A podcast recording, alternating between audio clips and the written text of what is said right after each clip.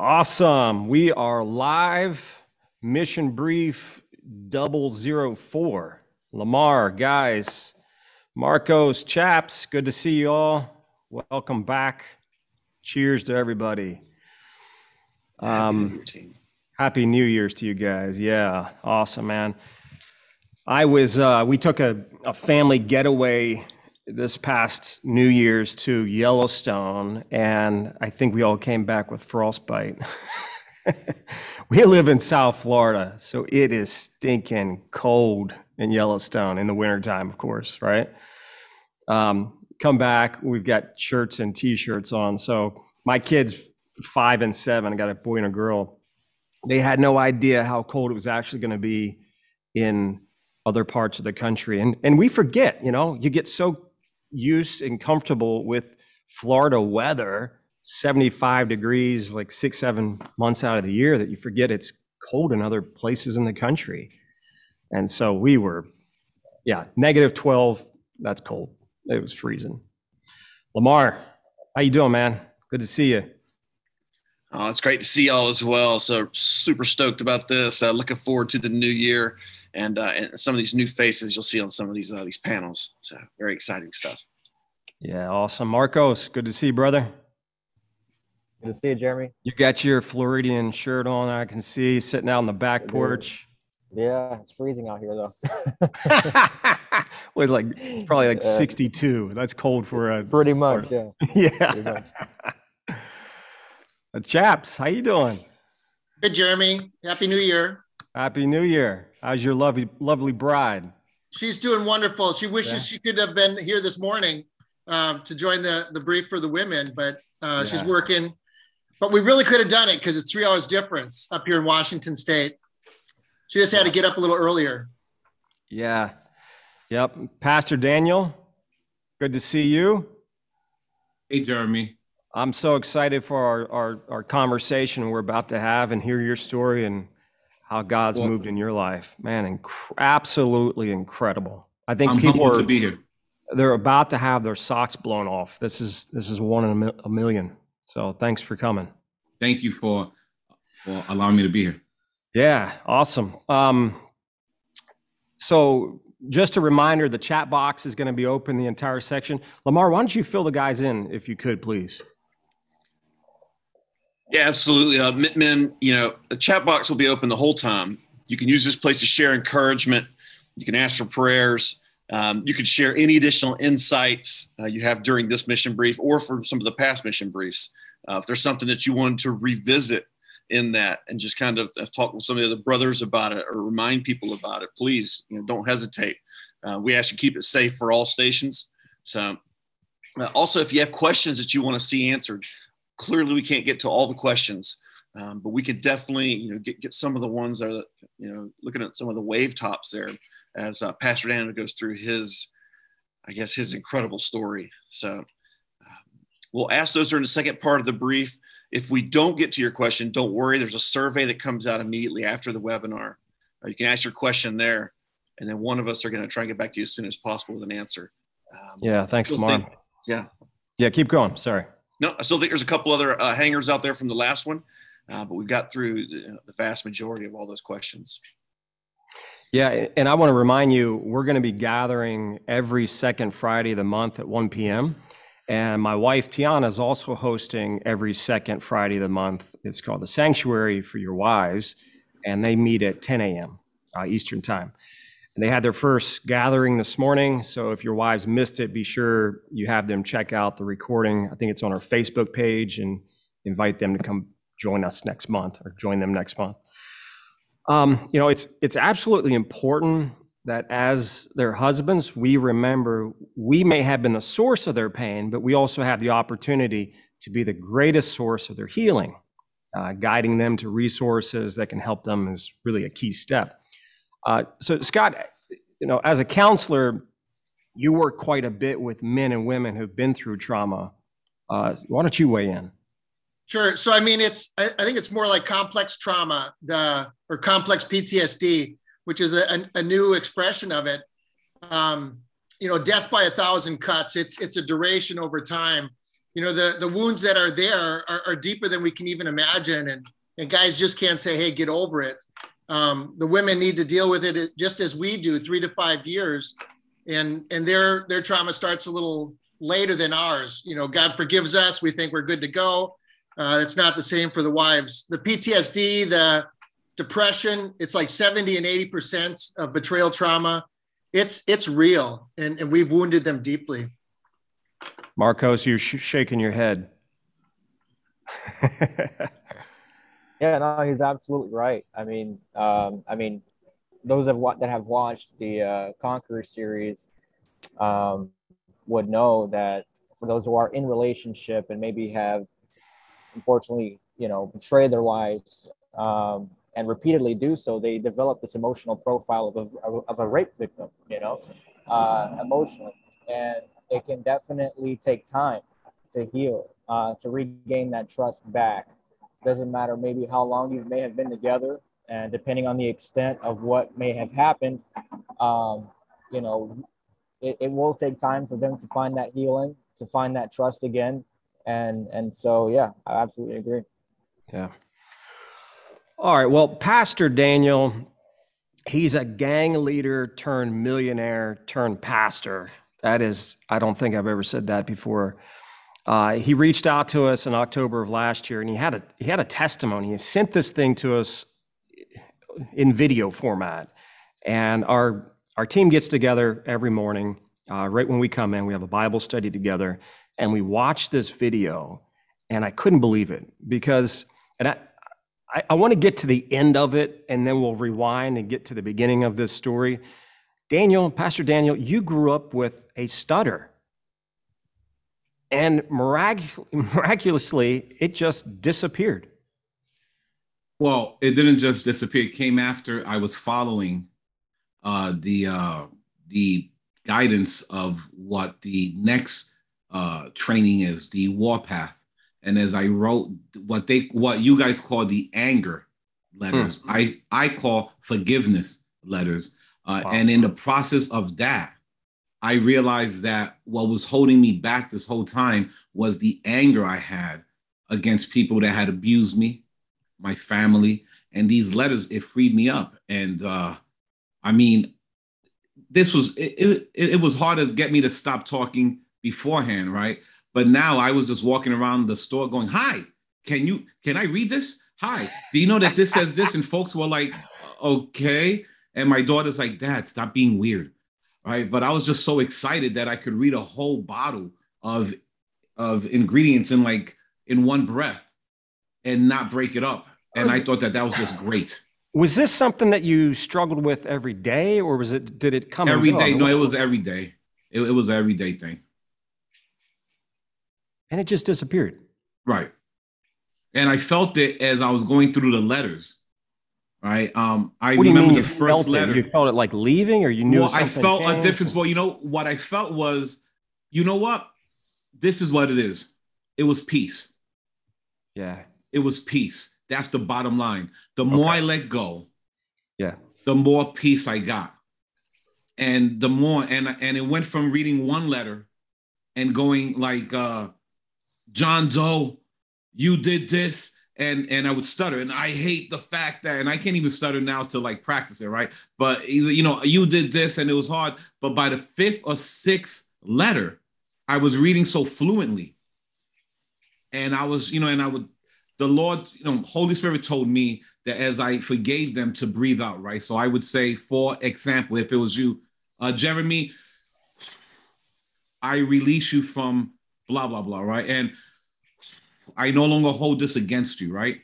And I started thinking, how odd. It's it's been like an hour and I haven't stuttered. And then I went and I grabbed a Bible and I started reading, expecting, of course, to stutter along the way. And I was reading like a whole book. And you know, my daughter knocked on the door and said, Dad, are you okay? And I said, Yeah, why? She says, Because you're yelling. I said, I am. She says, Well, you're reading really loudly, like and I was like, for God so loved the world. You know, and she's like, Are you okay? And I was like, Yeah, I know I'm fine. I'm fine. It's just, you know, like, what do you do? Like, I was unsure, you know, and so I was calling people to see if they would catch it. So I was like, "Hi, uh, Joe, how you doing?" Fine, I'm working. Oh, uh, how was the weekend? It's like you just talk to me. I was like, "Oh yeah, yeah, fine," but uh, just to see. You notice that I'm not stuttering right now. Like, Come I- on, Joe. I'm just seeing, right? I was trying to see if maybe they would pick up on it. But Pastor, Uh, when, at what age did you start the stutter? So now, so now here's the thing. My dad has passed, and I do, and my mother, my biological mom, to be clear, my bio mom left me when I was four. So I really don't have a relationship with her. She's 96 now, I think. And I and I really don't, she, you know, she doesn't speak to me. That's another story. But um I believe it started when she left. And the reason why I say that is because I wrote her, she was the third letter I wrote, and it was difficult. I, like I started with the folks that I thought I had the biggest beef with. And so that was fine. But on writing her letter, it's kind of like a cork came out of a bottle and stuff just poured out. And so I don't want to say that that was the magic one because I, you know, I wasn't going into it to stop to stutter. I went into it to not be, you know, and that just wasn't it. And and so uh I think around the age of four, you know, and that really affected me because in kindergarten, be, because my mom had left, I had an anger problem.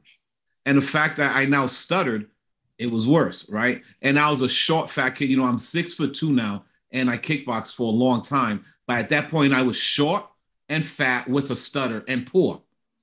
Not a good recipe to be in public school, right? And so uh, the teachers would get upset because I would hit people with chairs or you know or a book. And when I was trying to explain it to them, I'm trying to say Jeremy started. I'd say, you know, I can't even do that, but I would try to say your name, and they'd go, "That's it, just go in the corner." And now I'm angry at Oh the teacher because you didn't even let me Right. finish. Right. So now, you know that. So what I found out was in these letters, in praying, and in doing the whole conquer uh, groups, what I realized was that people would say things like, "Your mom left you." What mom would do that? And I know that in their head they were saying, "Look at her, shame on her," right? However, I'm four, I'm five, I'm six. What I heard was, you know, there's what they said, and there's then there's the story that I made up, right? What I made up was no mother would do this, because that's what they said. No mother would do this, right? Mhm. Meaning, shame on her, she's not a mom. So I'm thinking if no mother would do this, how bad a kid am I Yeah. that she did this to me? Yeah, so that, that that's where the limbic lies come from. The limbic being the part of the brain that registers emotion, and, and it's our emotional life, right? And so those lies get embedded into our limbic brain and form our identity and our beliefs throughout life. And they happen often in childhood. Those are the deepest. Um, I've got a video that you sent us that I asked you if I could play, and I, I just want to show to the extent that you had a stutter. So I'm going to share the screen real quick and um, let you guys watch this. Hey, mom. th- th- This is a video um, to say thank you for getting Emily D. Michaels card so that she could have stuff. Say thank, thank you, mama. Thank you. And what are you gonna do with the card? I'm gonna go to Michael's and look around and see what I can buy so I can build stuff with it. That's m- m- m- my baby, and I want to thank you so much. I love you, and I thank you for always thinking of her. And me and my wife are just blessed to have you. To have you, I'm so blessed, and I thank you. Say thank you and bye. Thank you. Bye. God bless you, mom. I love you. Bye. But I wanted to share with you Wow. that It, it, it, it blows my mind because, you know, this wasn't something like, you know, you, you know, you're struggling uh, with a stutter here and there. It's like every sentence you, you were really stuttering. And to listen to you now, it's like you don't have even a. a Well, what I found was what I found was um there are moments because everybody has what's called moments of disfluency. When folks say um um see that's a type of stutter, right? Then there's the locking, which won't let you get a word out. Like I couldn't say things like um Pericles. I, I couldn't say it and I and I would avoid that word, right? Uh, we all have those moments, but I found that doing things like this, speaking on a Zoom, doing a video was horrible because I didn't know you. You know, I could speak to my son and have moments of fluency that, you know, and then now and then uh, I would have such a bad lock that I would get angry because I'm trying to explain to him the most basic things. And I would say, you know, like the soccer ball. And I'd say, well, that's, and I would lock and I could feel my head just getting red and hot. My ears would get hot, and I could feel my blood just boil. And I'm like, I hate this. And I'm like, when will I be set free? Like, and I, you know, I said the lies to myself. This is the uh the thorn in my side. This is uh, you know, my cross that I carry. You know, it's my burden to bear. You know, you fill in the blanks, right? Because I'm Right, right. the superhero. Uh, and you know, that wasn't it.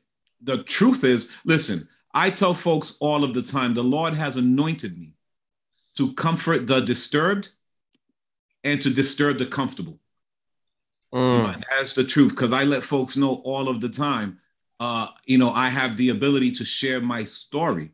You know, who knew that when I was growing up on welfare uh, with a dad that was totally illiterate, that signed his name with an X. You know, I you know I uh, never finished the ninth grade, and yet I ended up being a broker. I owned nine homes at uh, one time. I was a landlord for over a decade, and you know, of course, the same way I had that, I assumed, bad word, right? I assumed that because I was tithing, that my sinning was okay. And what I mean is, you know, my mom left me at four. So what did that teach me? What lie did I have in my head that I I bought this out through this series, right? And I realized that the lie I told myself was anybody that says they love me is bound to leave me. That's it. yeah. So the Because greatest my wound there is, is abandonment. Yeah. Right. And so uh, then at the age of 14, I had a female family member. hmm Uh, they, they, you know, I was 14, they were 26, and they seduced me. You know, later on, they admitted that they planned the whole thing, blah, blah, blah. And that was, and I didn't grow up with them because my mom had left me when I was four. So by the time I met them, I was 14. Mm. So that you know, we met. I was, I, you know, I thought, wow, right? And uh, then I met their daughter, which was was of course family of me, and their daughter was 26, and she seduced me, and that had an effect on my psyche because she was the first person that I slept with. Within that same year, I helped a neighbor move who was older. She was at least in her uh, 30s, and she seduced me. So in my head, I had these lies. Uh, if they love me, they're going to leave. There are no real boundaries when it comes to sex. So don't add any boundaries because that means nothing. And then even if they're married, be careful because they probably want to sleep with you. So this is how I went into the world. Wow. And and then when my dad died, when my dad died, um, I actually turned to Christians or what I thought were, you know, I turned to the people that I thought were uh, Christians at that moment, and I didn't get help. And you know, I don't want to mention a certain group, but some folks told me, well, if they weren't with our church, then your dad's in hell, which offended me. And someone else said, well, you know, if you're not in this church, then you're really not saved because I got saved at 15, right? So I thought, I'm not. I'm I'm going to hell too. So this is all these things. So I started to hate Christians. I actually had a pastor tell me, if you're not part of this church, you're going to hell. And I said, but I accepted Christ. I thought, says, no, no. And I and I asked him, can I then get saved now? He says, no. We're not ready for you to join the church yet. So this is how I went in into the world. And then my dad, you know, my dad dies, and I'm thinking, God is against me. he must hate me. I hate God. And that's how I went into my adult years hating God. Incredible. You know, I'm thinking about it. We know that finding freedom from sexual sin is a spiritual journey, but it's also very much, uh, very deeply a a uh, physical journey as well. Uh, and this means that we are, uh, through the power of the Holy Spirit and the accountability of others, seeking to rewire these old neural pathways in the brain um, to look more closely like the way God designed. And so, leading up to this, I, I was doing some research on uh, stuttering and its um, obviously its connection to the brain. And this was research from the Children's Hospital. I don't know what the year is on it, um, but they discovered that the regional cerebral blood flow is reduced in the Broca's area. It's the region in the brain, in, in the frontal lobe of the brain, linked to speech production in persons who stutter. And so the, it's referencing the prefrontal cortex area of the brain, which is where you make higher reasoning executive decisions. Um, in this other study, uh, I think it's, yeah, it's out of Neuroscience Journal. Um, we designed this neuroimaging study, an experimental procedure to sample neural activity during interpersonal communication between human participants. Um, and it says that activity in the right amygdala a key anatomical region in the limbic system involved in emotion, was significantly correlated with stuttering occurrences in adults who stutter. So both uh, pieces of research point to trauma in the limbic brain. And this is the part of the brain. And so, what is the limbic brain? It's the part of the brain that's involved in our behavioral and emotional responses. Like I said before, emotional life is largely housed in the limbic system. Uh, so it's also part of the brain where trauma is stored. So what's happening during childhood is not just important for the developing brain, it's also influencing gene expression. That's why Jesus said, Woe to those who harm the little children. Gene expression um, is, is powerful. And We've got a whole episode on that in the Conquer series. But this is fascinating because the entire process of finding freedom from addiction is rewiring the limbic system in the brain. It's where trauma takes place. And at the same time, strengthening the frontal lobe, which is your prefrontal cortex, the place in the brain where we make good decisions, uh, higher reasoning, judging right from wrong. Uh, and that part of the brain must begin to get more blood flow and what the study showed was that area of the brain is lacking blood flow.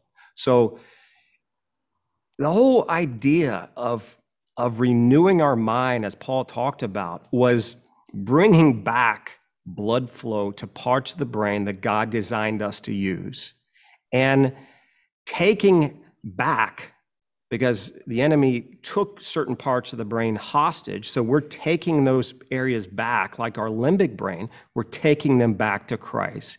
And we are sacrificing, we're crucifying our flesh, our limbic brain, every single day. That's sanctification. That's what this whole process is.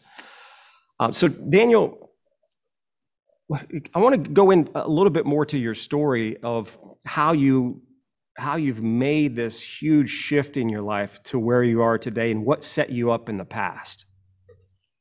Um, when you mean set me up, you mean as well, I know you said that you were so you were abandoned at four years old. All right, so um, got it.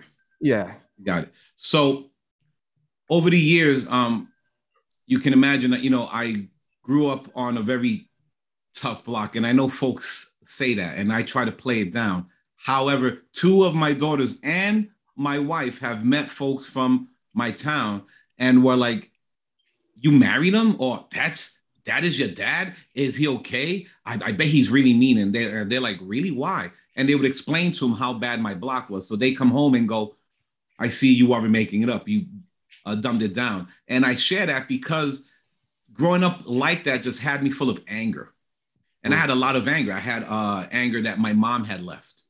I had this anger that my dad couldn't read or write. you know, th- these are all these things. And then on top of that, we're poor, you know, so I have all this stuff. And um, what set me up to success was because we ran out of food once when I was 15. And my dad and I were eating cookies and Kool Aid with no sugar for three days, right? And I was waiting for the first to get his welfare check so that we could um, eat. And I went to, no joke, their name is Jones, Deacon and Mrs. Jones.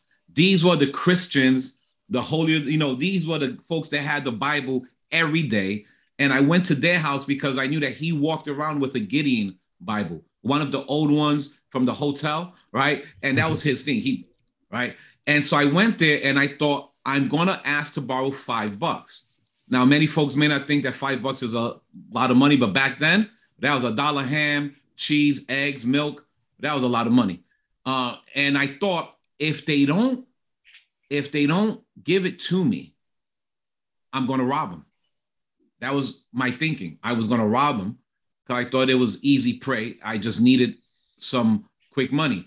And when I went there, she answered the door and I asked, um, well, the old me, right? The, the old me asked, can I borrow $5, please? And I explained to him what I just shared with you. Now, mind you, I was born on the block. So I have a picture of my dad that came home with me in a cab, and I have a picture of me with his casket in front of the same building. So it's, you know, I, I was born there. And so she knew me and she says, What do you need it for? And I said, Food. And I explained to her, and she says, One moment.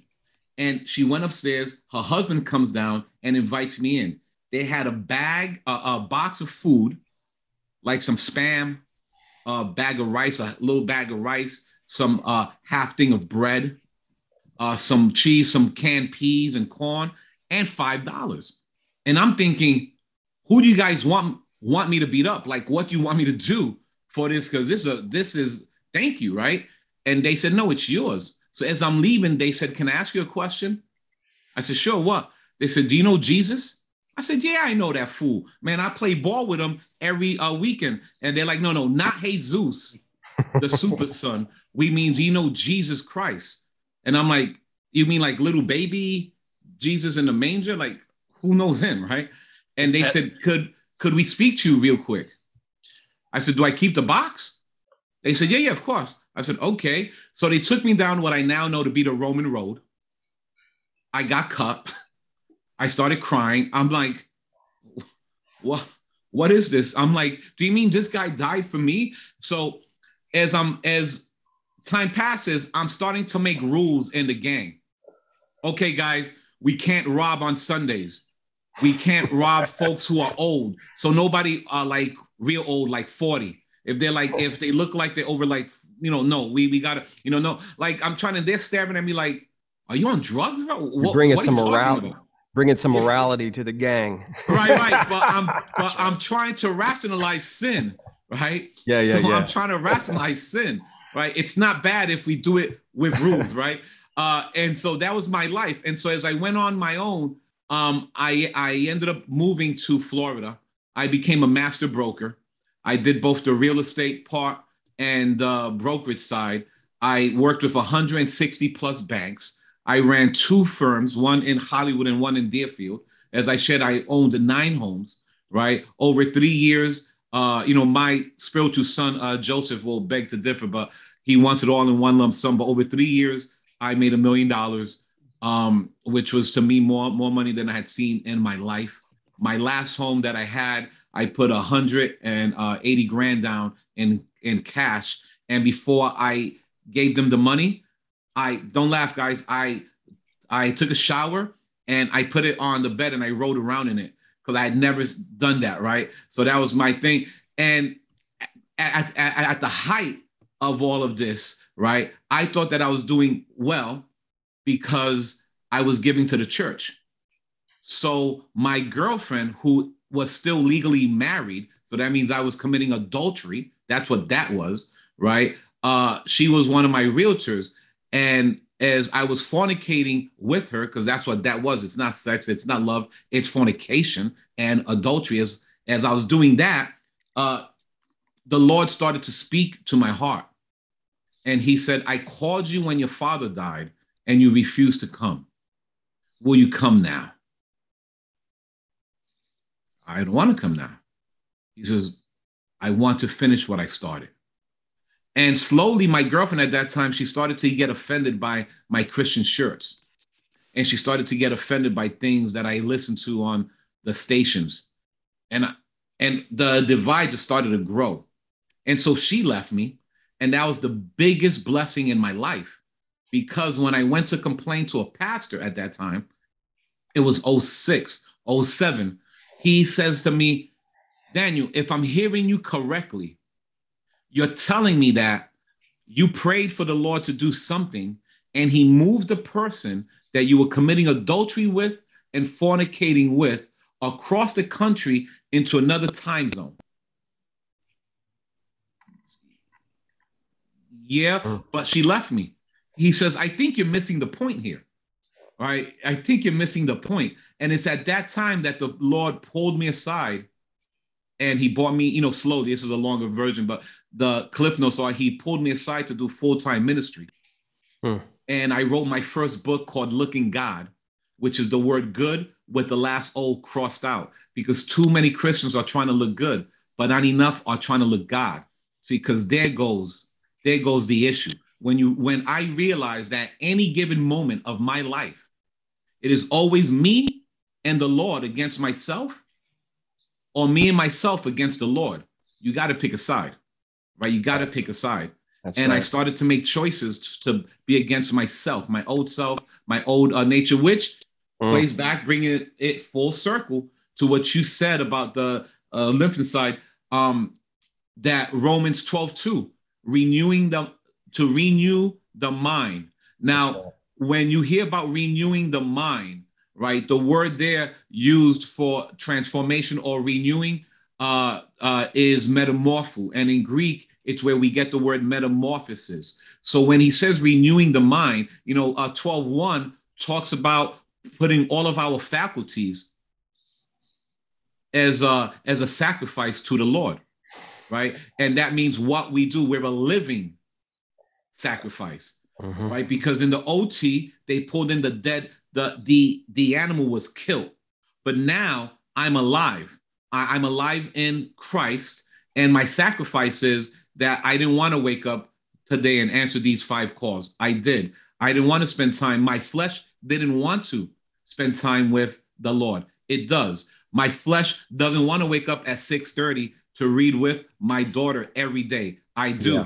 that's and the that's, painful that's part of that's the painful part of this sanctification thing that we all go through. We do, we we're now on a different road in life that we're having to do things that we don't like to do because we know that the other road was going the wrong direction.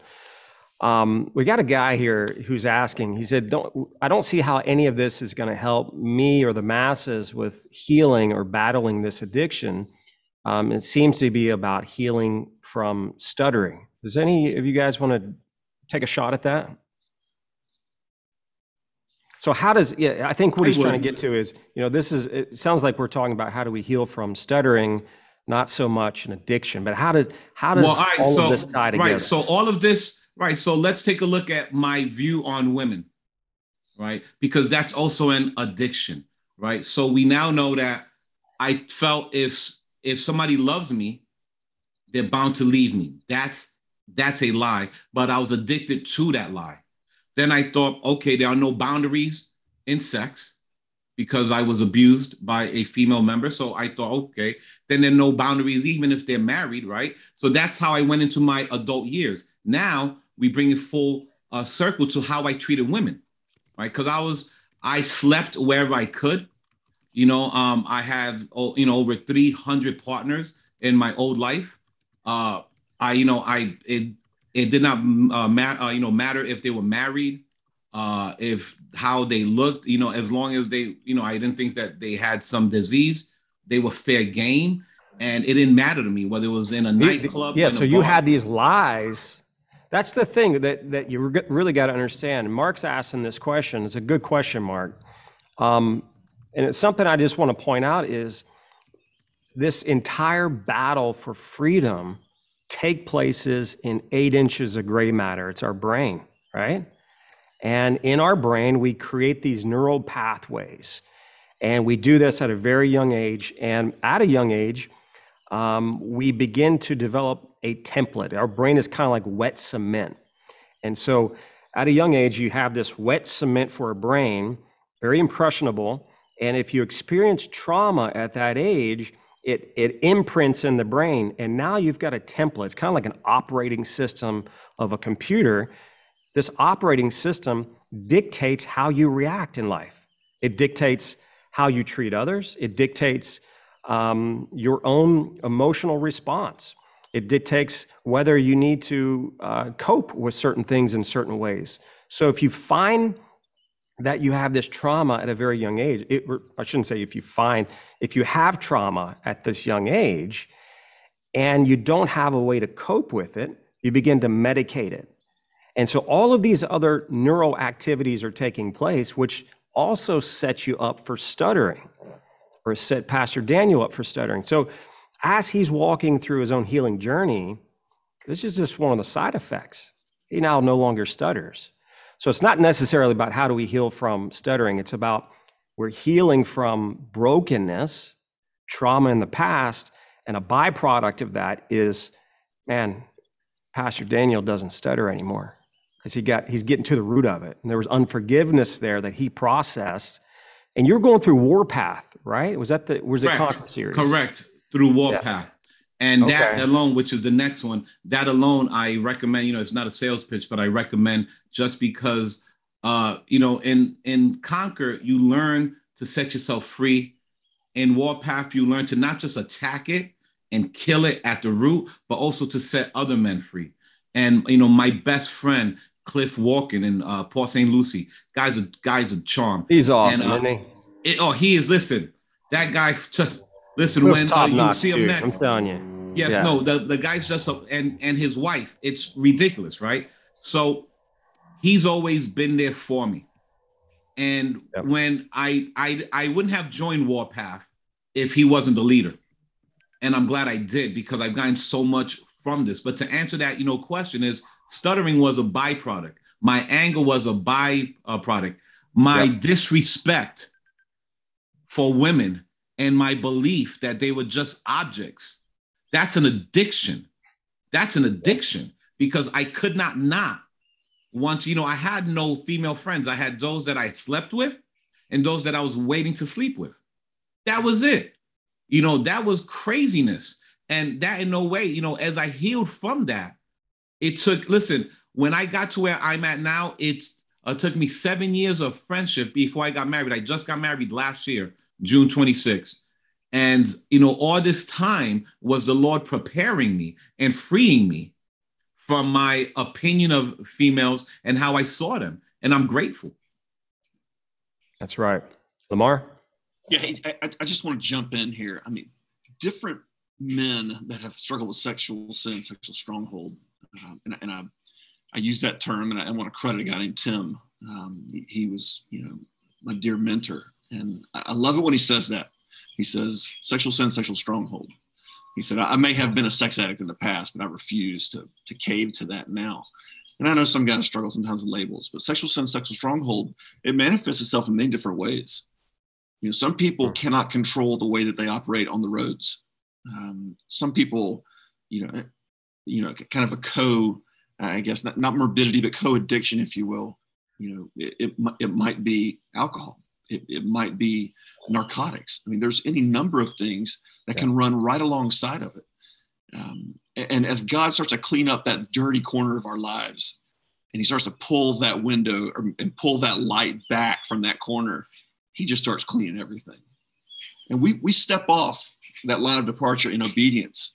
And we start down that path. And as we get that healing, we start to get down to root causes, you know, that's way down the path. Yeah. Once we're convicted to go ahead and lay this down as sin and a stronghold, that's when God can get started. Yeah. So that's what I love about this story. Marcos, was there a a time in your in this journey for you where you you started to put the pieces of the puzzle together? You realized um, you know, I, I'm reacting out of this stuff that I've got in my past, this junk that I'm, I'm, I've just carried through life with me, and that's what I'm using. I'm using this this thing over here to medicate that crap. That's for you, Mark. A- a- absolutely. I mean, um, bar the not only the uh, trauma experience that, that I had as a young kid from sexual molestation to verbal abuse in the household, uh, working, you know, growing up in a very strict regiment, uh, authoritarian household, um, growing up with these insecurities of, you know, being performance based and thinking that I'm not good enough always trying to prove myself. You develop these beliefs based on your experiences, based on what you're told that inform your, you know, your self-worth, your identity. And uh, and that can carry on across life and therefore inform your actions, your decisions, uh, how you view yourself, how you view others. And through also being introduced to, you know, unwanted, you know, sexual behaviors or, or pornographic images at a very young age, I learned very young age how to make myself feel good whenever I felt down. And so our traumatic experiences, our emotional, mental, physical profiles that we develop over a lifetime through uh, the things that we encounter, through the things that, through people that we speak to and encounter and say things to us and inform who we, how we see ourselves. Um, you know, especially apart from a relationship with God and and and, and not believing or, or reading His Word or His truth and understanding who you are in Christ and and grounding yourself in that identity, you're you're vulnerable really to uh, the attacks of the world, to the attacks of the enemy, and you let those things inform your who you are, and and you start operating at things that make you feel good. And for me, that that's when I started to realize and make those connections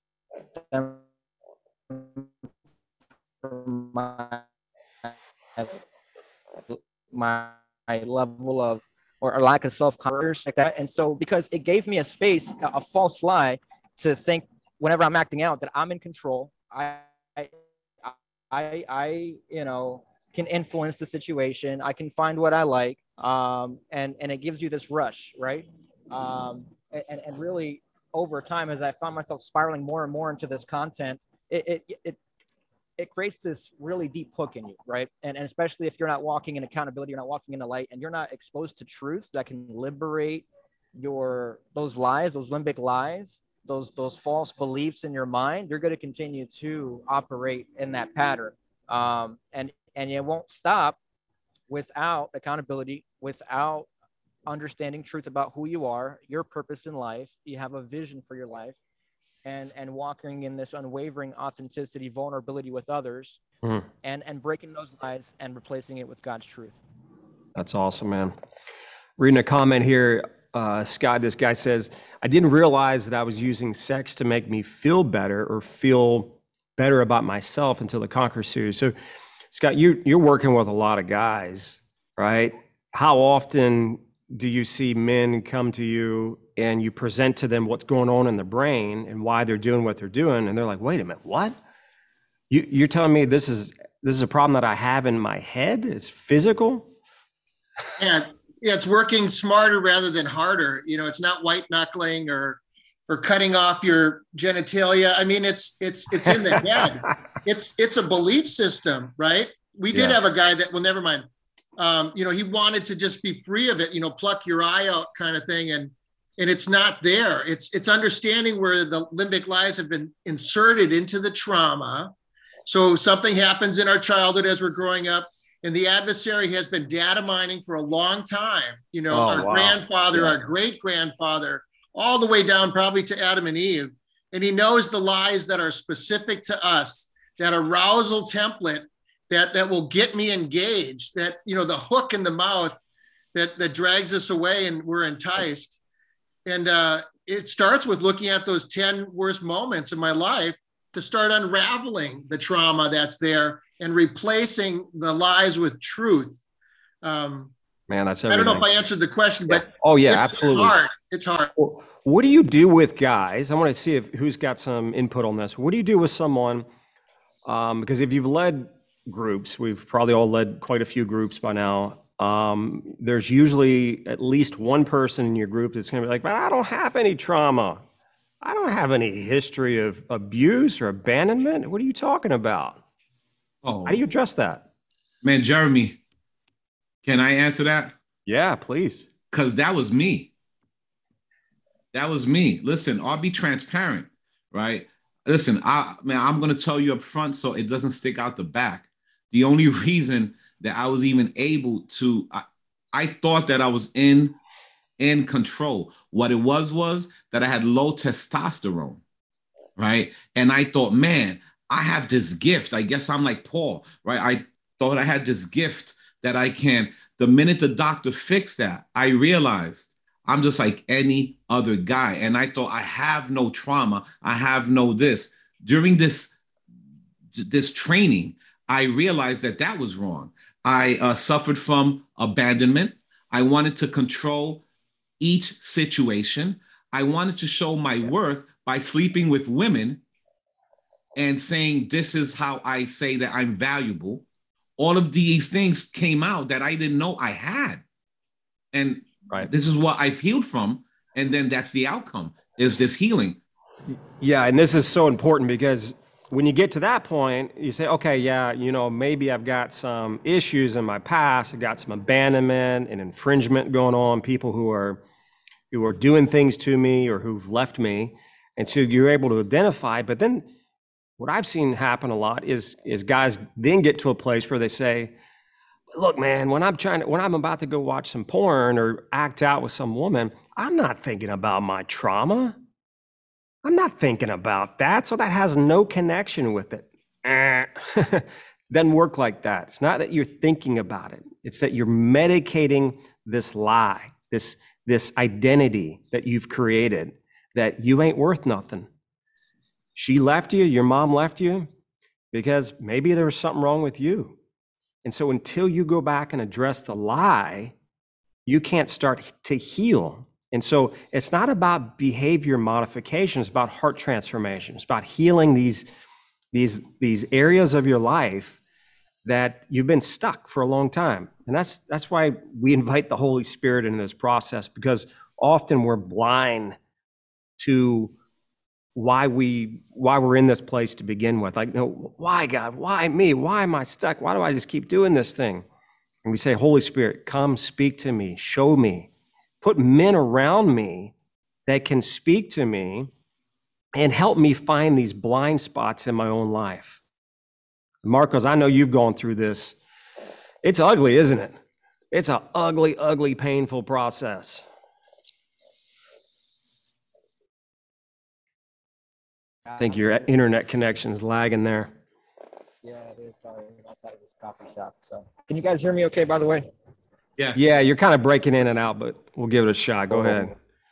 Awesome. Okay, so expand on the. Uh, what do you want me to expand on, on that question? Because you were cutting out. Well, this. yeah, it was more of just a point. Um, you know, it's just it, this is one of the hardest things for a guy to do. It's this deep spiritual, intellectual, um, emotional journey that someone has to go on, and they're looking for answers that they don't know where to find. And it's confusing at times. It's frustrating. It really is. It's like the Mount Everest of the soul to climb this thing. And a lot of men die on the slopes of, of this Everest. Um, and it's they're, they're so close to the summit. I feel like they're so close and they walk away and they just say, no, that's me. That's the cards I was dealt in life. That's who I am. And they just walk into that identity. And that's, you know, for a lot of folks out there, that's what's happening. They're coming out of the closet. They're embracing this identity um, a lot of times because the church hasn't presented a solution to it. And we just say, hey, man, you got to try harder. You need to pray more. And we're going to go on a fast together and we're going to do. No, you need to get some in depth discipleship and walk through um, some, some deep, sanctified uh, spiritual meat that you need to feed on. So it, it's ugly. It's an ugly, ugly Yeah. process. But the other end of it, I'm looking at you guys. This is what it looks like. Free, free. Incredible, And- and- absolutely and incredible. It's, and it's a lifelong journey too. I mean, most men don't realize, or anyone in general, that you you get hurt in community, so you need to get healed in community. You know, uh, and a big part of walking out freedom is learning how to be vulnerable and transparent, which is one of the hardest things for anyone to do. Uh, uh, when deep down inside, what we really is acceptance, is love, and so uh, ways to achieve that is through communication, through transparency, through vulnerability, and through acceptance and and being loved in that process. And so until that happens, a person will continue to self-isolate, continue to buy into the lies, continue to spiral further into their addiction um, until they break free of those beliefs. And it only can happen through community and through being through operating and living in the light. Absolutely. Well, let's open it up for a few questions. We got some time left. Um, Lamar, you see anything in there that you Cover want me. to address? Yeah, here, here- here's a great one here, Jeremy. And since we have a couple of uh, men of the cloth with us, um, I'd love to get their perspective first, and then and then I'd, I'd love to jump in here with Marcos and you as well, um, because I want to hear a theological and then um you know what happened real world applicable answer. So, uh, when God heals us, do we come to a place where we don't even feel like sinning, or is it a war till the end? It's a great question. That's a great question. When I went through my own journey, I stopped sinning altogether. It was incredible.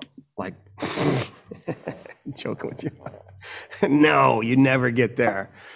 You never get there, man. Yeah, so- Sanctification ends when you're standing right beside Jesus at the end of the road, and then you're totally purified. Um, we're dealing with a flesh nature, right? Chaps, you want to add something to that? Yeah, Sure. I mean, like I said before, the adversary knows, you know, our arousal template. He puts that stuff in front of us. So I think it might get a, it gets easier because you know what buttons he's trying to push. Yeah. So you're able to accomplish that and, and detox from it too. So I think it's always going to be there because I got this stuff on me. I'm not sure exactly what it is, but it's the flesh. Um, but with the Holy Spirit and not fighting alone, there is victory. That's exactly right. And I'll, t- I'll tell you on the other side of it, you know, if you're if you've gravitated, if you've been addicted to to sexual sin for decades, you can actually get to a place where you now find it detestable. And that's really hard to believe if you're in the middle of it. But just the idea of that, because you used to connect pleasure to it. And over time, if you follow a process, you can connect pain to it. You can start to realize, hey, when I do that, that this is what happens in my life. This is how it makes me feel. I start to feel these feelings of shame and guilt. Um, I, I become very quick tempered and react harshly to those around me. And so you're likely oblivious to those side effects right now. But if you work with some men to help you recognize that every time you relapse, then you'll start to see that it's actually doing a lot of damage in your life. And then when that light switches on, you say, oh man, this thing is painful. I don't want to drink that poison because it hurts me. I liked what Pastor Ted said or, or Dr. Ted. Which way is your sword pointing? You know, Yeah. and if I'm attacking or trying to protect myself and my sin, it's the wrong direction. And so now we got people covering our backs. We're fighting back to back. You know, we're honoring our wives. We're defending them. We're he- helping them heal rather than defending ourselves and and uh, continuing to sin. Absolutely. Mari, got another question? you know as i look at all these these uh, these statements and these questions here um, i just realize you know, how all the men here are very very similar we're probably 90 95% similar and everybody has their unique piece to this um, but I, I just see folks that are are, are struggling from a personal standpoint. Uh, I've got an older gentleman here. When I say older, I'm talking about the last half of life. Now, whatever somebody wants to, you know, think about that, that, that that's fine. Um, but he says he's single. It's hard for him to to follow all this. It's hard for him to hear some of this. Um, you know, he's X years old, but we'll just say back half of his life. You know, why is that so difficult for him to hear? Um, and it's just a, it's more of a question for both for you, for Chaps, for for Pastor Daniel on this one. Uh, Marcus, if, you know, if you have some wisdom, because I know you're I know you just became what 14 or 15 years old. Sorry, man, it had to be done. So I think we just left. We just lost. What do you mean, uh, Lamar? What do, what what do you mean by why is it so hard for him to hear? No, he just mentioned that he, he's you know he's he's in his 50s and he's he's still single, and this is really difficult for him. And I come across this sometimes in leading mm-hmm. a few groups. You, you, come across some single guys that are just like, wow, it's it's I, I can't imagine. Um, me naturally, I just think, man, what a wonderful opportunity for you to get this piece of your life you know surrendered over to christ before you meet the woman that he has designed for you yeah if that even happens and if it doesn't happen are you prepared to know that christ is enough um, coming from go ahead coming from from my experience in this uh in 2009 i made a decision to stop dating stop uh stop doing things. Uh i wanted to be a um celibate. In 2011 i became uh abstinent right? And uh and so forth. And that was a struggle in itself. What helped me was of course my physical uh thing with the low test right? So that was great in that aspect. However for years i had an issue with being alone because i was you know as years pass by i may be growing closer to the lord but years are passing by and it's still me and three or four dogs in the house like dogs that that i had and i'd come home and they were my people, and that was it. And so uh, over the years, I started to, and again, speaking for myself, not anybody else, I started to find this comfort in just being with Holy Spirit and spending time with knowing God as Father and then Daddy, right? Because that was my goal, right? And it came to a point when folks would ask me, Aren't you lonely? I'm like, Lonely. I got Holy Spirit. I got the Lord.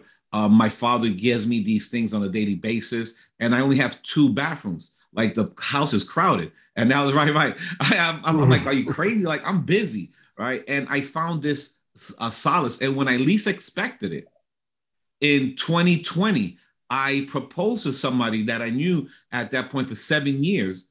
And I remember saying to somebody else, um, they said, you know, the two of you make a cute couple. I said, ill, I would never, right? And that's the person that, that I proposed to. But my point is for me, that it took time for me to realize that, you know what, I don't want the relationship with somebody else until I'm first married to the Lord. That was my take. And what I teach to my groups is, you know, for uh, women, you first need to be a wife to Christ, you know, so that you know what it's like to be a wife and to, you know, and to see what a husband is. And then to men, I say, listen, you first need to A, know what it's like to be a bride. Be a bride to Christ and see how he treats you, see how he forgives you, see how he loves you and respects you. And that's your template for doing that to his daughter, who you're going to marry, right? Because when I pray for my wife, or if she came home safely from a trip, I say, Lord, I thank you so much for bringing home your daughter, who coincidentally is also my wife.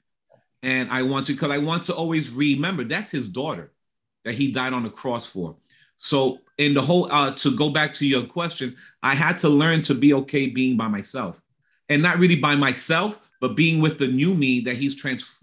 Because being uh, married can be a uh, a distraction. No offense, because I'm married. However, I know for a fact if I was married when he called me to ministry, I'd never be where I'm at now. It would have been impossible because it took years of being just him and me for me to get to where I'm at so that now that I got this healing, I can move forward more more maturely. And my wife, you know, when we got married, she assumed because we we had been friends for 7 years, she assumed she already knew what I was like. She already knew how I would treat her, right? After like 3 months in, she says to me, I've never seen you so loving, so you're so different. And I said, Well, sweetie, that's wifey privileges that nobody was uh, going to get until they put a ring on my finger. right? But but right, that belongs because that's how the Lord has treated me, and this is only for my wife. And so uh, you know, he's 50. I just got married last year at 50. I get it.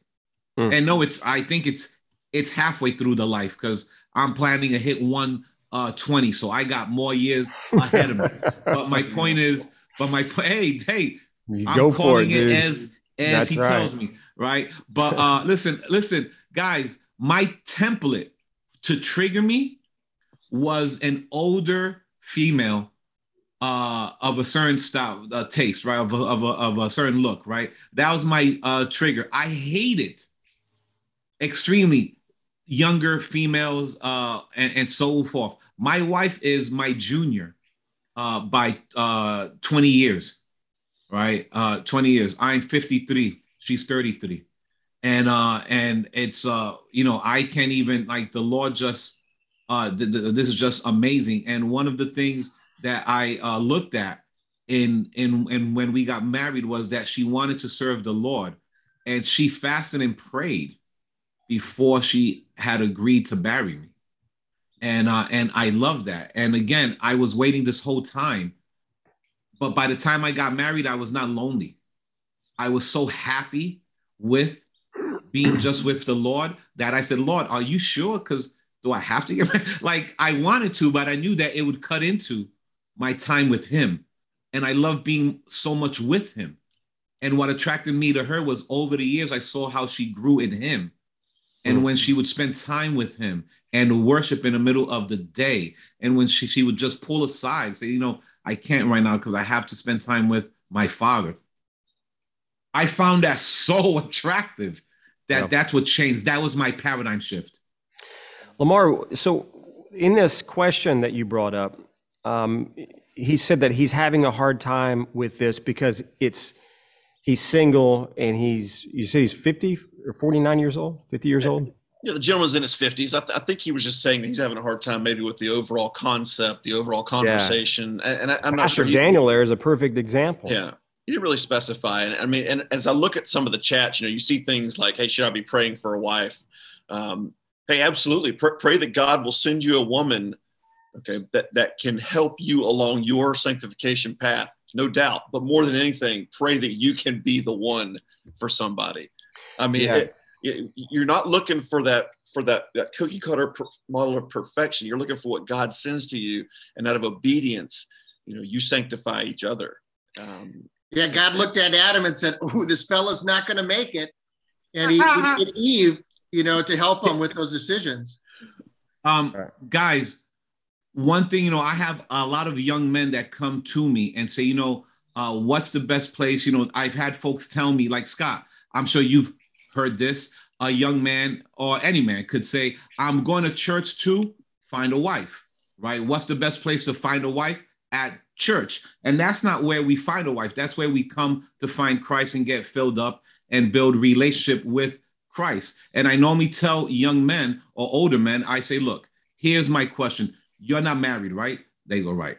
Do you have kids? Some say yes, some uh, say no. I say, listen, imagine if you had a daughter. She's your daughter, Scott. What kind of guy would you want her to marry? Right? Right, right, right, right. So, what kind of guy would you want her? So then they say, well, I'd want her to marry, blah, blah, blah. I said, okay, great. Would God want any less? Said, well, no. I said, okay, are you that guy? See, that's my question. Are you the guy that if she that if you could step out of your life and she brought you home to another dad, that you would co-sign that you're the perfect guy? And if they go, no, I'm not. I'm, I'm like, well, brother, maybe you need to work on building relationship with Christ first before we go out looking for a wife. Not that it's wrong. It's just, you know, that's why in the world, 50% of marriages end up in divorce. And lately in the church is one out, out of two. So go figure, right? It's like the same thing because they get married for the wrong reasons. Hmm. Well, I would also add this to it. You know, if if you're in the midst of an addiction and you're struggling with pornography or masturbation or acting out in, in any sexual way,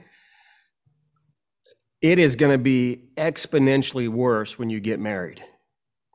It's going to be a lot worse.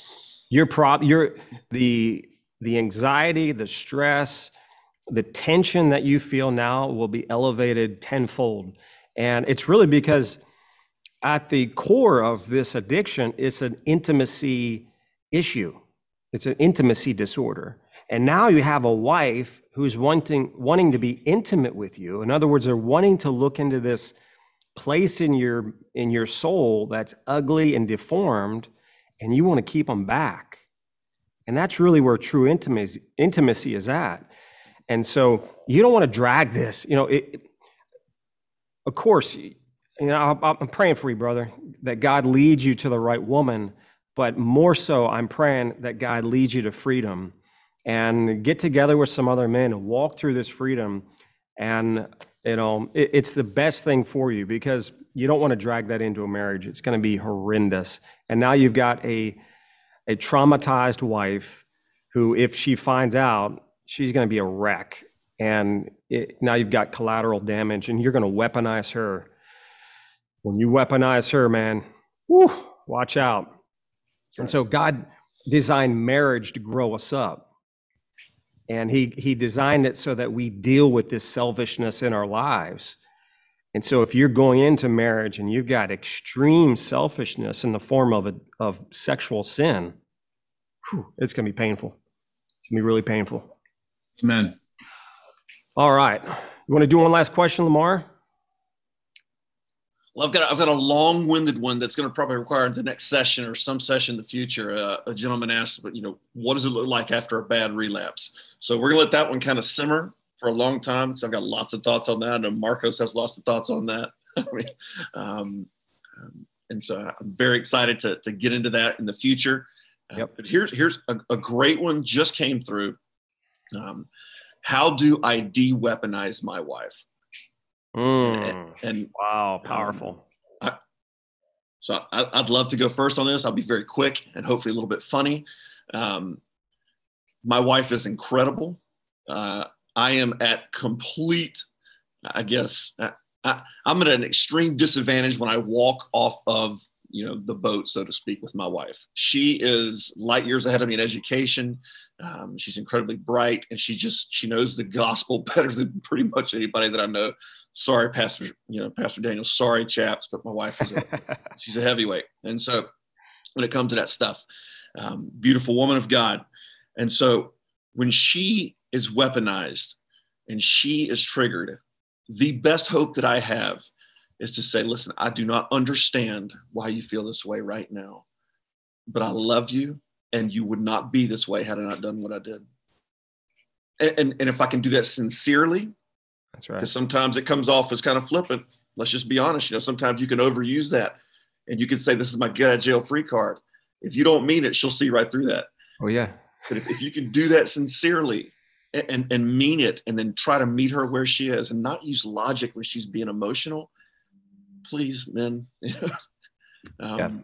that, that's that's just my cut on it. I'd, I'd love to hear from another, another. I know we're running a little bit late here, but yeah, ahead. I think one of the worst things you can do is immediately go into the defense, and it's typically the posture that most men take, including myself.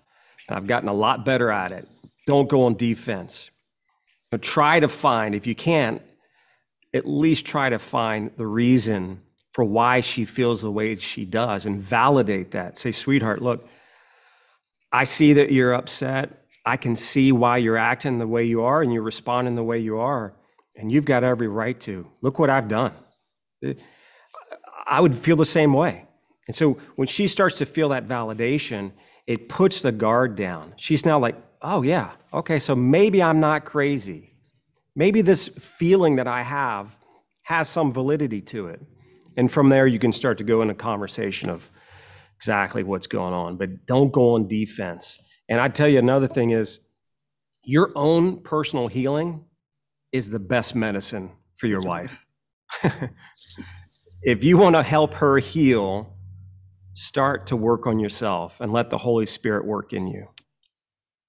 Chaps? Me. Yeah, that's yeah. an amen. You know, the there's a quote from C.S. Lewis anger is the fluid that love bleeds when cut. And so your oh. wife is angry because she loves you and she wants that that relationship to be pure, you know. And so exactly, Jeremy, we start taking care of ourselves, we get healthier and healthier and healthier. She's going to see that, you know, the guys is more of a stair step, you know, but the the woman's is a an arc.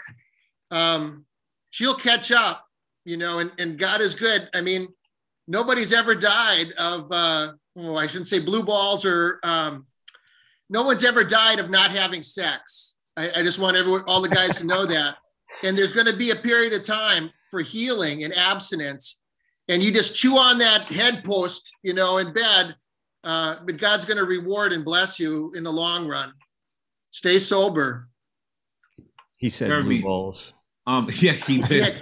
Uh, Jeremy, um, I wanted to share real quick. A guy by the name of Stephen uh, Covey once said, "Seek first to understand, then to be understood." But I like to Mm. slash that in half. When you're speaking to your wife, especially if she's been hurt, whether it's true or not, you know, because right, seek first to understand. Period. Right. I don't care. I asked my wife, you know, what is it? What happened? What did I do? What went wrong? And then I just shut up and listen right and i listen and i'm present i'm there it doesn't matter you know and and i shut the voices in my head there may be a voice that says that's not the way i'm like shh right because i'm listening to my wife and i want to know what she's going through and 90% of the times just by listening the tone goes down goes down before i know it Yep. she's just speaking and then she says at times thank you for listening said, no honey it's my uh, pleasure is there something you'd like me to do about this? She goes, no. Okay, fine.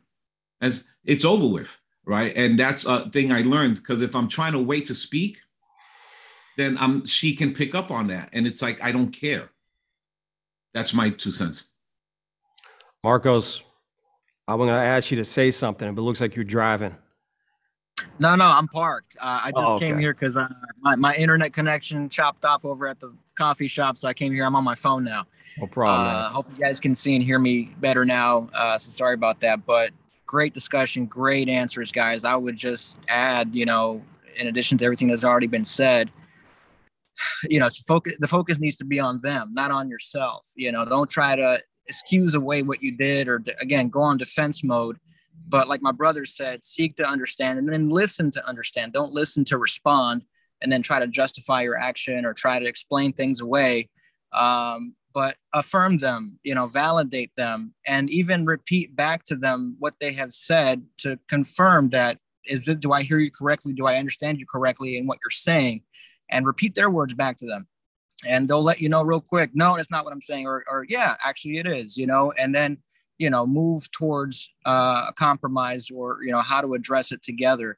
Um, also maybe if you guys are both overly emotional uh, to agree together to maybe take time apart you know to kind of walk away you know breathe process and maybe set up a time you know to come back together and have that discussion um, and don't don't you know keep postponing that. Seek to address it as soon as possible you know and then of course take ownership for what you've done and affirm them and support them and also be patient because it, it is a process and it takes time especially you know again to uh, heal the wound to rebuild the trust um, and and be patient be kind watch your tone. And these are all maybe difficult things for us guys but these are very important cues that the women look at you know uh, to to understand and know that you understand the impact and and the effect that your actions have had and and and how to move forward in the right direction towards healing You can come out here. You just can't come around the screen.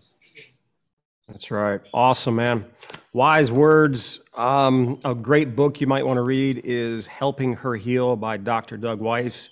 Dr. Doug was the host of the Warpath series that we have on Soul Refiner.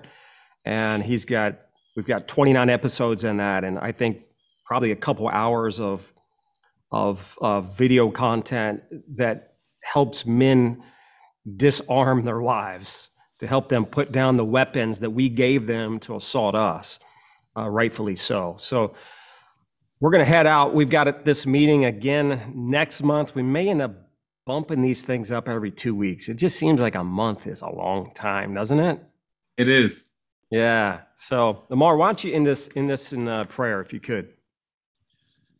God, thank you for these men, Lord. Um, thank you for these men that, that will come together, that will, will basically just open the kimonos and say, "Th- th- I want to be transparent. I want to be vulnerable. I want to be seen. I want somebody to truly know me. Um, Lord, as we, as we go through this and, and we continue down this path of healing, we, we look to you. And that's the great surrender. You know, we often say, like, well, you got to work smarter, not harder. And the working smarter is surrendering it over to you and understanding that we do not have this in any way, fashion, form, or manner, and that we desperately need you to intervene on our behalf. And so, God, we, we, we maintain that surrender now. It's easy right now coming out of a group like this. Everybody feels very full of recovery, full of themselves, you know, full of man, what you've done for us, Lord. But what are we going to be like come Tuesday? Are we going to be able to surrender come Tuesday? And that's what we're really praying for, Lord, is that continued nonstop surrender.